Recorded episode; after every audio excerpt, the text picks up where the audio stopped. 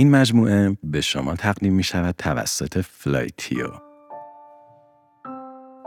آینده همچون گذشته بینهایت و تنها در گستره‌ی از احتمالات تعریف میشه. پس بیایید امسال کوله بار خودمون رو ببندیم در جهان احتمالات سفر کنیم و روایتی تازه از خودمون خلق کنیم. بیایید در این نوبهار به دنبال جوانه زدن باشیم. فلایتیو شما رو به کشف و سفر دعوت می‌کنه. فلایتیو سرویسی برای رزرو سفر در سرتاسر سر جهانه. می‌تونید تمام نیازمندی های سفر خودتون رو از فلایتیو رزرو کنید و در طول سفر از پشتیبانی 24 ساعته فلایتیو کمک بگیرید. برای کسب اطلاعات بیشتر می‌تونید به توضیحات پادکست مراجعه کنید یا تا پایان این قسمت صبر کنید. این دومین قسمت از مجموعه جنگ های کوانتومی هستش. در این اپیزود ما اشارات فراوانی به قسمت قبلی و موضوعاتی که در اون مطرح شد داریم. پس اگر دوست دارید داستان رو از اول و کامل گوش کنید بهتون توصیه می‌کنیم که این مجموعه رو از قسمت اول بشنوید. اگر هم شما از دنبال کنندگان تئوری احتمالات کوانتومی هستید و هرج و مرج رو ترجیح می‌دید خب مستقیم بیاین همین قسمت. به هر حال این شما و این دومین قسمت از مجموعه جنگ های کوانتومی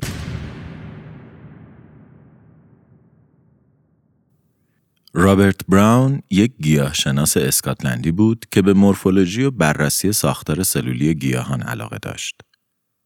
اون یکی از پیشتازان استفاده از میکروسکوپ در بررسی ساختار درختان به شمار می‌رفت و تحقیقاتش باعث کشفیات شگفتی در زمینه گرده پراکنی و لقاح گیاهان شده بود. رابرت براون هیچ تخصصی در زمینه فیزیک نداشت اما بزرگترین دستاورد اون رو شاید بشه در این شاخه از علم دونست. در سال 1827 براون در حال مشاهده یک پدیده عجیب بود. مطالعات براون معمولاً با بررسی گرده گیاهان زیر میکروسکوپ انجام می گرفت. اما یک موضوع داشت باعث سرخوردگی اون می شد. اون هم این که گرده های زیر میکروسکوپ که روی آب قرار داشتن دائما در حال وول خوردن و حرکت بودن و حتی برای یک ثانیه هم آروم نمی گرفتن. اما عجیبتر از اون وقتی بود که یکی از این گرده ها ناگهان به یه گوشه دیگه پرتاب شد. انگار که نیروی نامرئی به اون ضربه زده باشه. براون ابتدا فکر کرد شاید این حرکت های ناگهانی فقط محدود به گرده گیاهان باشه.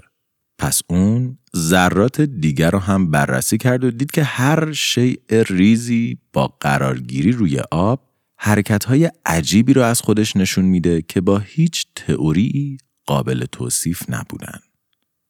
تکون خوردن هایی که بعدها حرکت براونی یا Brownian motion نام گرفت. رابرت براون هیچ تخصصی در زمینه فیزیک نداشت اما بزرگترین دستاورد اون رو شاید بشه در این شاخه از علم دونست. حرکت های اسرارآمیزی که یک قرن بعد از مشاهده اونها قرار بود نظریات یک فیلسوف یونانی در دو هزار سال قبل رو تایید کنه. سلام سال 1905 به سال شگفتانگیز یا آنوس میرابیلیس شناخته میشه. سالی که یک جوان آلمانی ساکن در سوئیس چهار مقاله منتشر کرد که هر کدوم به تنهایی می‌تونستن علم رو متحول و انقلابی در تفکر علمی بپا کنن. آلبرت جوانی تقیانگر بود پدر و مادرش در ایتالیا زندگی می‌کردن ولی خودش در آلمان تحصیل می‌کرد. برای آلبرت مدارس آلمانی زیادی خشک و خسته کننده بودن. پس اون تحصیلات خودش رو در اونجا رها کرد و به پدر و مادرش در ایتالیا پیوست و سپس به سوئیس نقل مکان کرد. بعد از تحصیل اون نتونست هیچ پست تحقیقاتی در سوئیس پیدا کنه. پس برای اینکه بتونه به زندگی با دختر مورد علاقش ادامه بده، مجبور شد در دفتر ثبت اختراعات شهر برن مشغول به کار بشه. شغل آینشتاین سبک و نسبتاً راحت بود. پس اون این فرصت رو داشت تا در کنار کارش به مطالعه در زمینه فیزیک ادامه داده و تحقیقات خودش رو انجام بده. در سن 25 سالگی آینشتاین چهار مقاله خود را برای انتشار به ژورنال علمی سالنامه فیزیک ارسال کرد. چهار مقاله ای که هر کدوم یکی از ستونهای فیزیک مدرن و امروزی رو تشکیل میده. مقاله اول تلاشی برای حل اختلاف فیزیک نیوتونی و معادلات مکسول بود. در قوانین حرکتی نیوتون سرعت حرکت اجسام همیشه با توجه به جرمشون نیرویی که بهشون وارد می‌شد و نسبتاشون با اجرام دیگه محاسبه می‌شد و یه پدیده متغیر بود.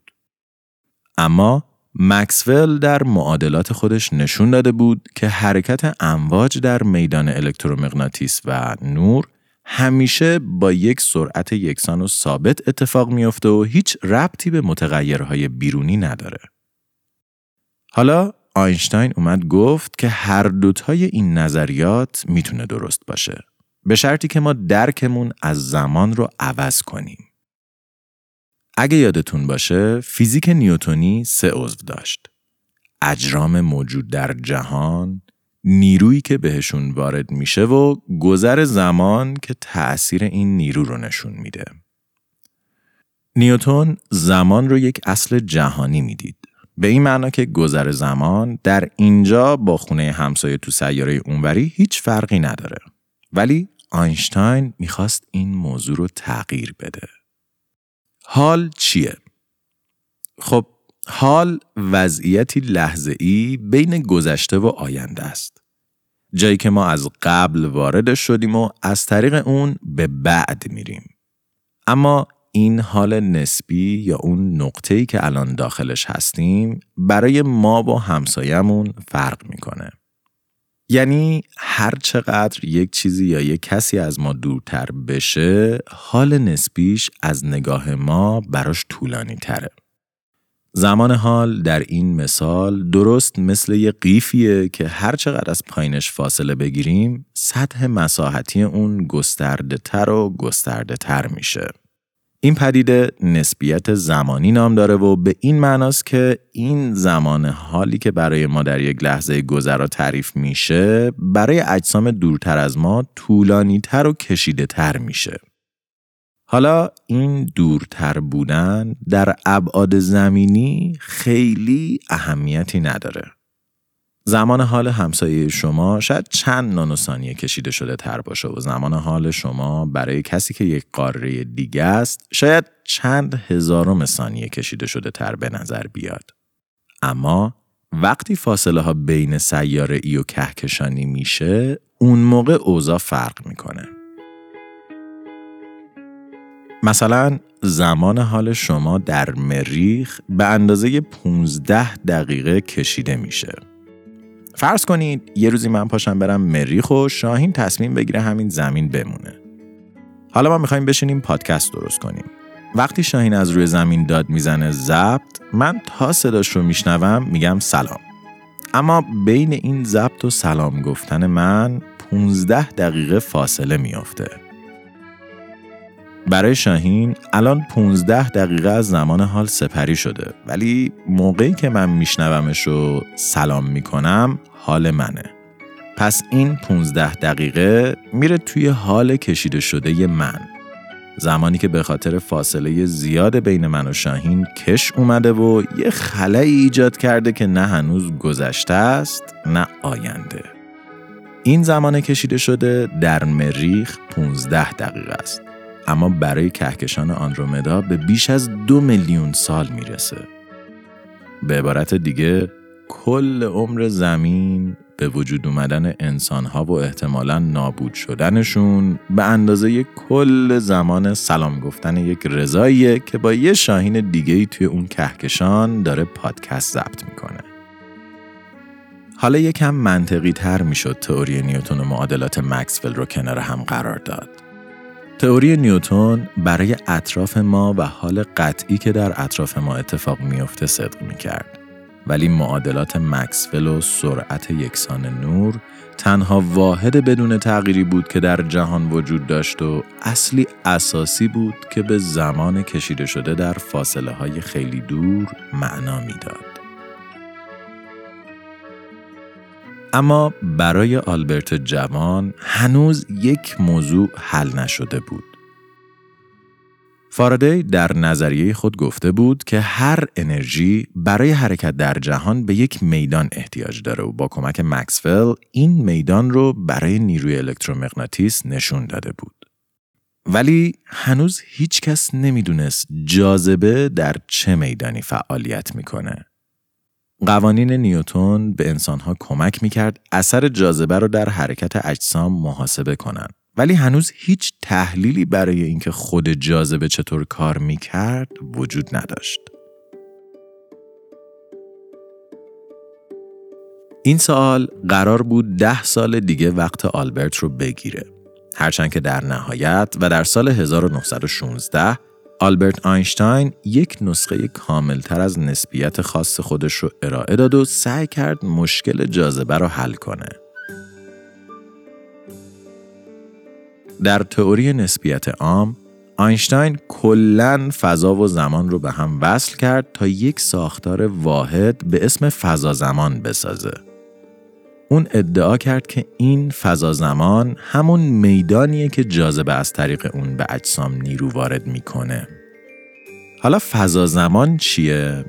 فضا زمان مثل یک پتوی گسترده است که در کل جهان پهن شده و هر شیعی از من و شاهین گرفته تا خورشید و ماه اونو تحت تأثیر قرار میدن و خمش می‌کنن. و وقتی یه چیزی مثل زمین پتوی ما رو خم می‌کنه اجسام نزدیکش سر می‌خورن و میرن سمتش و این سر خوردن همون جاذبه است. همونطور که گفتیم فیزیک نیوتون سه عنصر داشت فضا، نیرو و زمان فارادی و مکسول اومدن این مدل رو شکستن و گفتن که فیزیک چهار عنصر داره فضا، زمان و نیرو که خودش شامل اجرام و میدانهای انرژی میشه. حالا آینشتین می‌گفت که نه تنها چهار غلطه بلکه همون سه تا هم از سرمون زیادیه. به نظر آینشتاین جهان ما تشکیل شده بود از اجرام و فضا زمان و خود این فضا زمان مکان همون میدانهایی بود که فارادی و مکسول ادعا می اما نسبیت خاص تنها نظریه تاثیرگذار آینشتاین در سال 1905 نبود. یکی دیگه از چهار مقاله منتشر شده درباره حرکتی بود که در ابتدای قسمت گفتیم. با مطالعه و تحقیق روی حرکت براونی، آینشتاین متوجه شد که این جابجایی ها یهویی و بدون نظم و ترتیب نیستند. بلکه حاصل برخورد اتم های هوا و آب با گرده ها بودن که باعث می شد این ذرات روی آب حرکت کنن و گاهی حتی جهت خودشون رو عوض کنن و به جای دیگه ای پرتاب بشن. به جز این با کمک مکانیک آماری و ریاضیات آینشتاین تونست مسیر حرکت رو مهندسی معکوس کنه و حتی اندازه اتم ها رو هم محاسبه کنه. یعنی 2300 سال بعد از دموکریتوس و نظریه اتمگراییش بشر نه تنها می‌تونست با اطمینان بگه که جهان از یک سری ذرات خیلی خیلی کوچیک ساخته شده بلکه حتی می‌تونست اندازه اونها رو هم حساب کنه. ولی حتی این هم همه دستاوردهای آینشتاین در سال شگفتانگیز نبود. چرا که مقاله سوم چیزیه که داستان ما رو وارد فصل جدید خودش می‌کنه.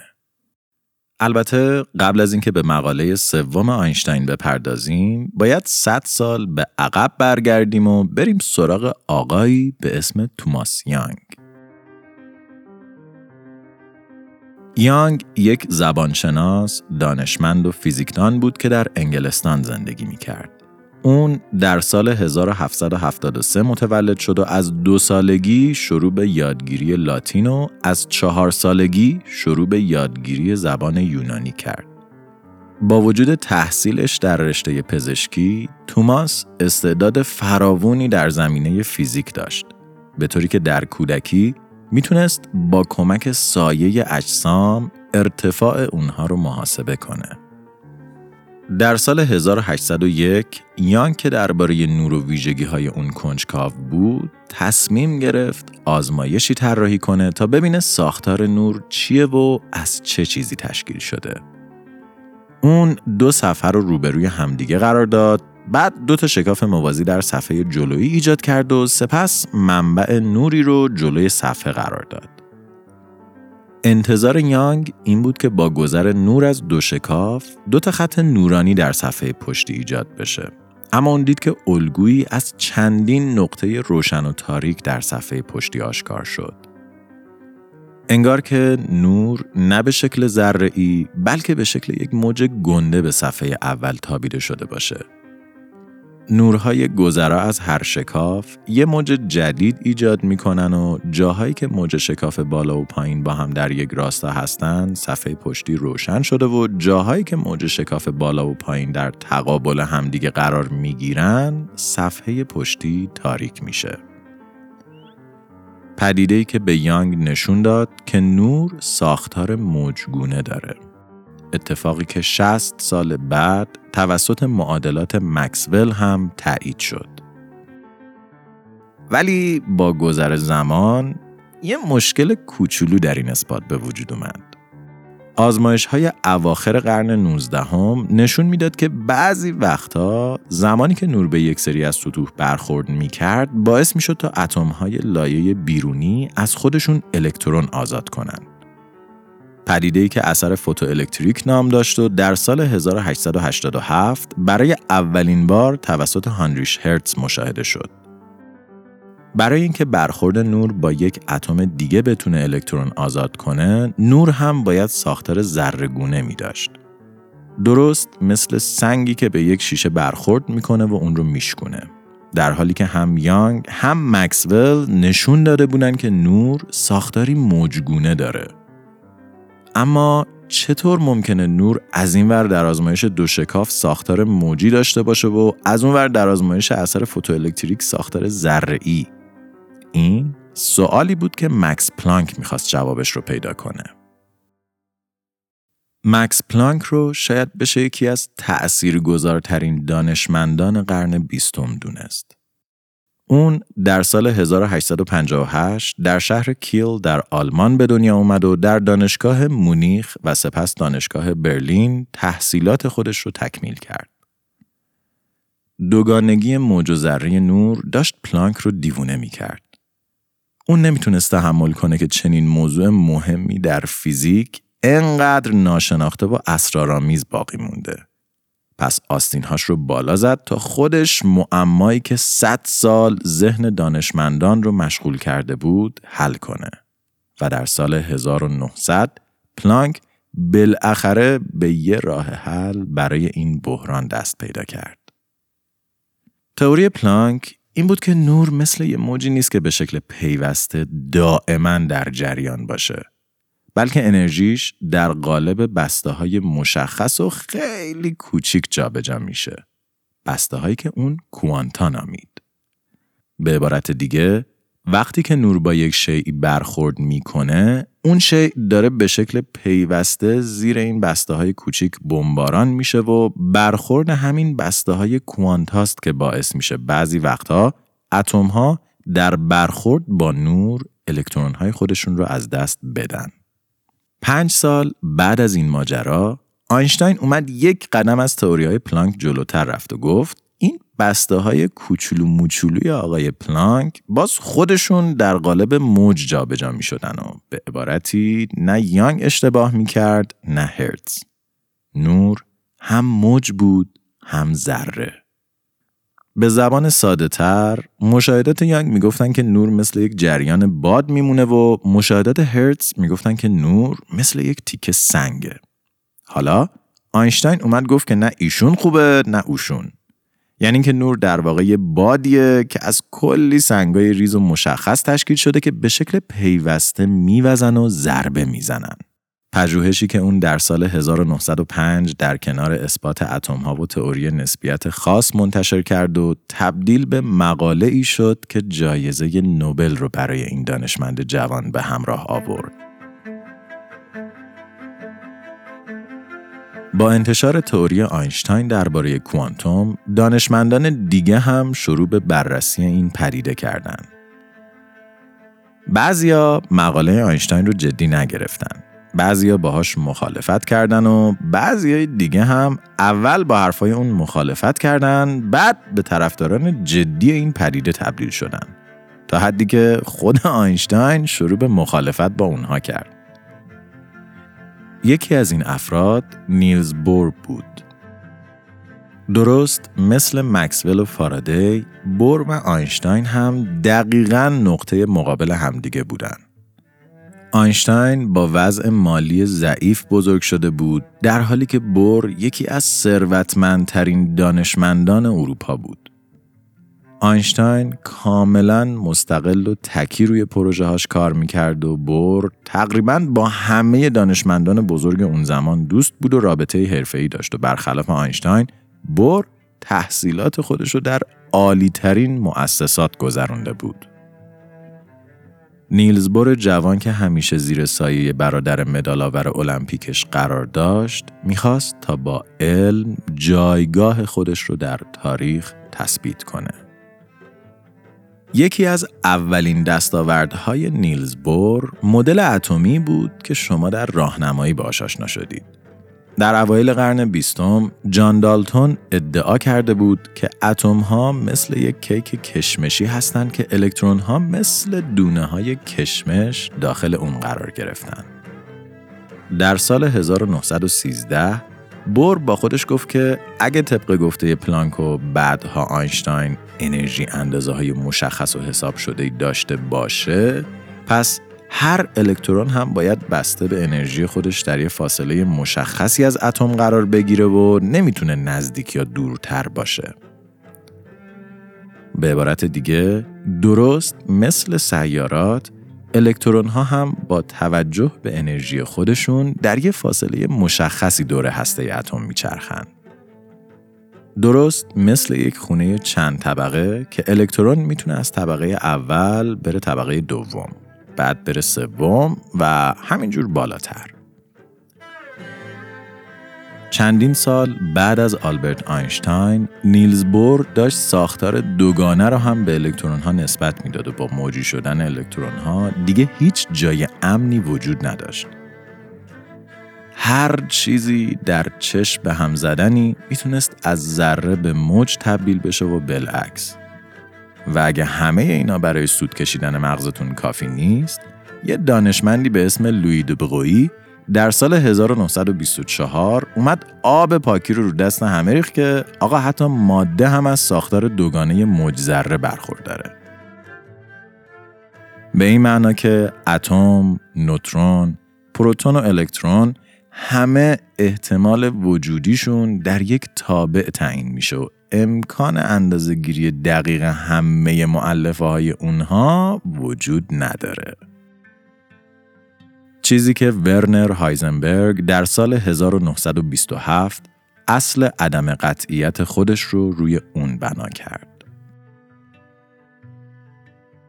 نظریه عدم قطعیت یکی از معدود چیزاییه که در کنار سیب نیوتون و گربه شرودینگر راه خودش رو به مکالمات روزمره ما هم باز کرده. امروزه همه هر چیزی رو یه جوری به این نظریه ربط میدن. از انجام تکالیف در مدرسه و دانشگاه گرفته تا نتیجه مسابقات فوتبال، خروجی رخدادهای سیاسی و حتی به موقع رسیدن سر یه قرار. اما عدم قطعیت در خلاصه ترین حالت خودش درباره عدم اطمینان از متغیرهایی که هنگام اندازهگیری اجرام اتمی و زیراتمی به دست میاد. مثلا وقتی که ما می‌خوایم جای میکروفونی که جلوی منه رو اندازه بگیریم کارمون خیلی راحته. میگیم ایناهاش و مسئله حل میشه. حتی وقتی می‌خوایم جای یک ماشین در حال حرکت رو حساب کنیم هم کارمون اونقدر سخت نیست. یه نگاه به فرمولای نیوتن میندازیم و میگیم اوناهاش و باز دوباره مسئله حل میشه. ولی وقتی وارد دنیای اجرام کوانتایی میشیم اوضاع به این راحتی نیست. همونطور که گفتیم لوی دبرویی گفت که درست مثل نور اجرام خیلی کوچیک هم از دوگانگی موج و ذره برخوردار هستند. یعنی در حالت اولیه جایگاهشون در قالب یه موجی از احتمالات تعریف میشه. درست همونطور که نمیشه جایگاه دقیق یک موج آب در دریا رو حساب کرد، پیدا کردن یک اتم یا الکترون در دریایی از احتمالات هم کار سختیه. بهترین کاری که از دستمون برمیاد حساب کردن طول موج این احتمالاته. یعنی فاصله بین دو تا سرپایینی یا دو تا سربالای موج. با کمک طول موج این ذرات ما می‌تونیم بریم سراغ تکانشون. تکانه یا اندازه حرکت در فیزیک نیوتونی با ضرب جرم در سرعت به دست میاد و به زبان ساده کمیتی هستش که میزان نیروی لازم برای توقف جسم رو توصیف می‌کنه. مثلا وقتی یه جسمی سریع حرکت می‌کنه تکانش بالاست و طول موج کوتاهی داره. حتی اگه سری نره ولی وزن زیادی داشته باشه بازم تکانش زیاد میشه و طول موجش کم. حالا برعکس جسمی که آروم حرکت کنه طول موجش کش میاد و بلندتر میشه و جسمی که هم وزنش کم باشه و هم سرعتش طول موجش باز هم طولانی تر میشه. منطقیه نه؟ بگذریم. این طول موجها در اجسام بزرگ مثل ما، موبایلمون، ماشینمون و بقیه چیزایی که باشون سر و کار داریم خیلی مفید نیست. چرا که وزن ما اونقدر زیاده که طول موجمون کوچولو کوچولو کوچولو میشه. ولی برای اجرام خیلی ریز اوضاع پیچیده تر میشه. با اندازهگیری طول موج اتم ها ما می‌تونیم تکانه اونها رو به دست بیاریم و بفهمیم حداقل با چه سرعتی دارن حرکت می‌کنن. ولی در این حالت ما فقط تکانه رو می‌دونیم و نمی‌تونیم بفهمیم اتم ما دقیقا کجاست. اونو چی کار میشه کرد؟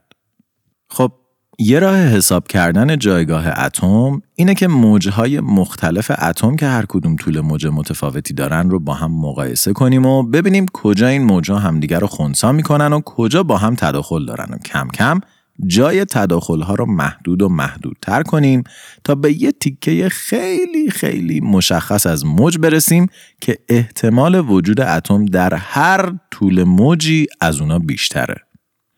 جایی که بسته کوانتای ما در اون قرار می‌گیره. اما با قاطی کردن طول موجهای مختلف برای محاسبه جای اتم ما الان دیگه سرعت اتم رو نمی‌دونیم چون این جایی که داریم از ترکیب چندین طول موج مختلف به وجود اومده. پس حالا که جا رو داریم این بار سرعت اتم رو از دست دادیم. می‌بینین در دنیای اتمی و زیراتمی حساب کردن یک معلفه به این معناست که ما آمار معلفه دیگه ای رو از دست میدیم و برعکس. و این نسخه خیلی خلاصه شده نظریه هایزنبرگه اینکه در واقع ما هیچ وقت هیچی رو قطعی و صد درصد نمی‌دونیم و حتی وقتهایی که به جواب نهایی نزدیک میشیم محاسباتمون از یه جای دیگه به هم میریزه. اینکه در واقع ما هیچ وقت هیچی رو قطعی و صد درصد نمی‌دونیم و حتی وقتهایی که به جواب نهایی نزدیک میشیم محاسباتمون از یه جای دیگه به هم میریزه. به عبارت دیگه ما هیچی درباره هیچی نمی‌دونیم. و اینجای داستان بود که صبر آلبرت آینشتاین به پایان رسید.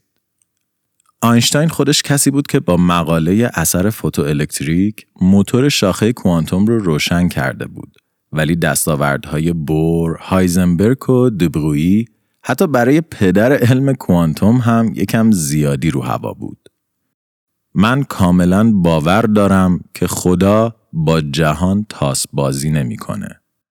قبول نظریات بور و هایزنبرگ به این معنا بود که هیچ چیز قطعی در جهان وجود نداشت و همه چیز هر چیزی که تا سال 1927 از علم و دانش کشف شده بود در حاله از احتمالات قرار می گرفت و قطعیت از اونها گرفته می شد.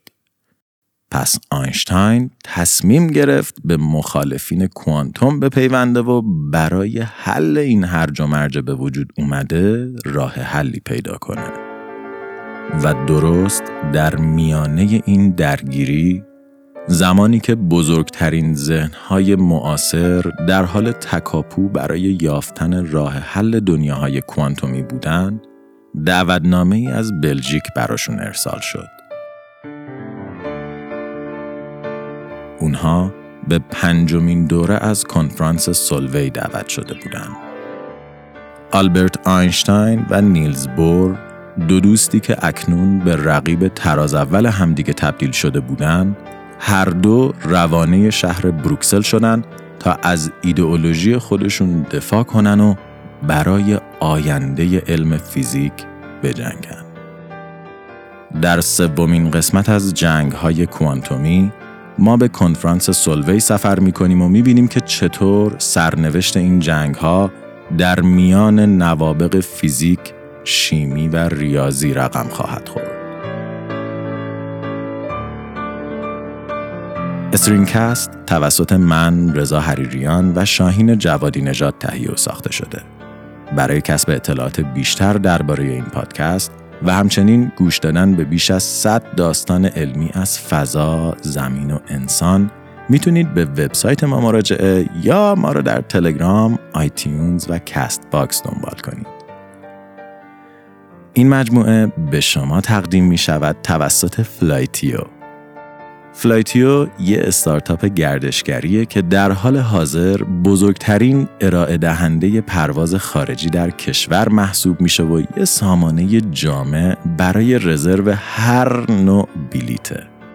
تیم فلایتیو در تلاشن تا در بازار رقابتی و شلوغ گردشگری همیشه بهترین قیمت رو به کاربران خودشون ارائه کنن و بهترین تجربه رو براشون رقم بزنن. یکی دیگه از نقاط قوت فلایتیو تیم پشتیبانی قوی اون هست. شما چه ایران باشید چه خارج از ایران تیم فلایتیو به شکل شبانه روزی آماده است تا شما رو در سفرتون همراهی و راهنمایی کنه. شما می‌تونید از خط مستقیم، خط پیام رسان واتساپ، ایمیل یا پنل کاربری خودتون استفاده کنید و به تیم خبره و آماده فلایتیو وصل بشید.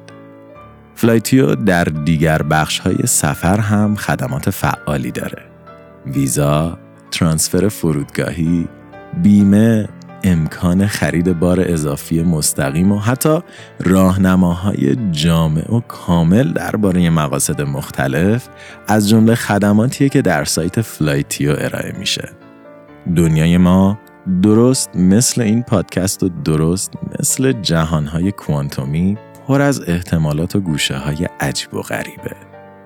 پس بیایید در سال جدید کوله بار ببندید و با چشمانی باز به کشف احتمالات زندگی بپردازید.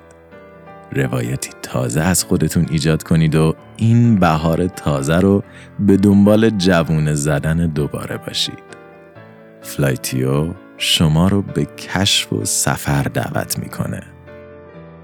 داستان خودتون رو در flytio.com آغاز کنید یا برای کسب اطلاعات بیشتر به توضیحات این قسمت مراجعه کنید. این قسمت برگرفته از کتاب واقعیت آن چیزی نیست که به نظر می رسد نوشته آقای کارلو روولی بود.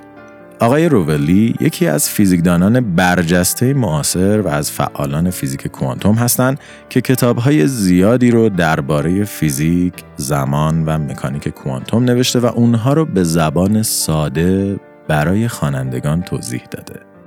اگه دوست دارید با دقت بیشتری درباره اتفاقات دنیای کوانتوم و حتی تاریخ فیزیک با خبر بشید، بهتون توصیه می‌کنیم حتما این کتاب رو مطالعه کنید. در قسمت پایانی مجموعه جنگ های کوانتومی ما داستان فیزیک کوانتوم رو به پایان میرسونیم و خودمون رو برای مقصد نهایی سفینه استرینگ آماده می‌کنیم. برای اطلاع از انتشار قسمت های بعدی می‌تونید مشترک کانال تلگرام بشید یا ما رو در شبکه های اجتماعی دنبال کنید. من رضا به همراه شاهین هفته خوبی رو براتون آرزو می‌کنم و تا قسمت بعد مراقب خودتون باشین.